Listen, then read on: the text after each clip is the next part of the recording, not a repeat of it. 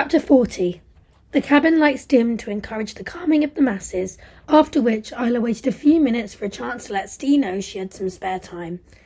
With her break imminent, she hoped they could grab a few minutes, and having caught his eye, Isla gestured him over. Steve moved past his neighbour, careful not to kick off more unrequited dialogue before striding to the gallery between first and business. The plane was not moving smoothly, and when Sally passed him, she fell into him. It all seemed a bit contrived despite the bit of turbulence. As he came through the closed curtain, a smiling Isla was already relaxing in her jump seat. So, is it appropriate that I ask for a hello hug, or are you still mad at me? I wouldn't blame you if you were. Isla was taken aback. She'd expected to get to the guts of things at some point, but not this early in the exchange. Of course you can, Steve. It's been a long time, and it's so lovely to see you again. For the record, I was never mad, just stunned and disappointed. I know you were too, but I was heartbroken. Maybe I'll get round to forgiving you one day, but you'll have to work for it.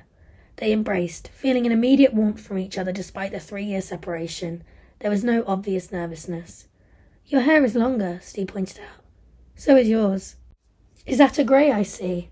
I refuse to comment, but you try sleeping a full night at home in three years. Is this your normal route? I'd have thought I'd have seen you before now. It's not like I wasn't looking.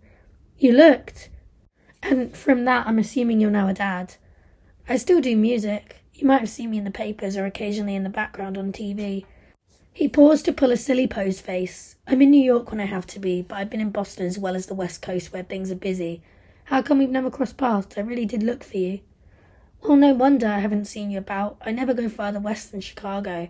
And have you been doing the Caribbean up the coast to New York? I looked for you Steve, but here we are. I'm over here until Tuesday morning. Look, I am so sorry. Everything went mental that morning. My life ran away from me, and I acted instinctively to do what I hoped was the right thing. I'm not sure I've ever been in control since. I wish I'd stopped and talked before making decisions.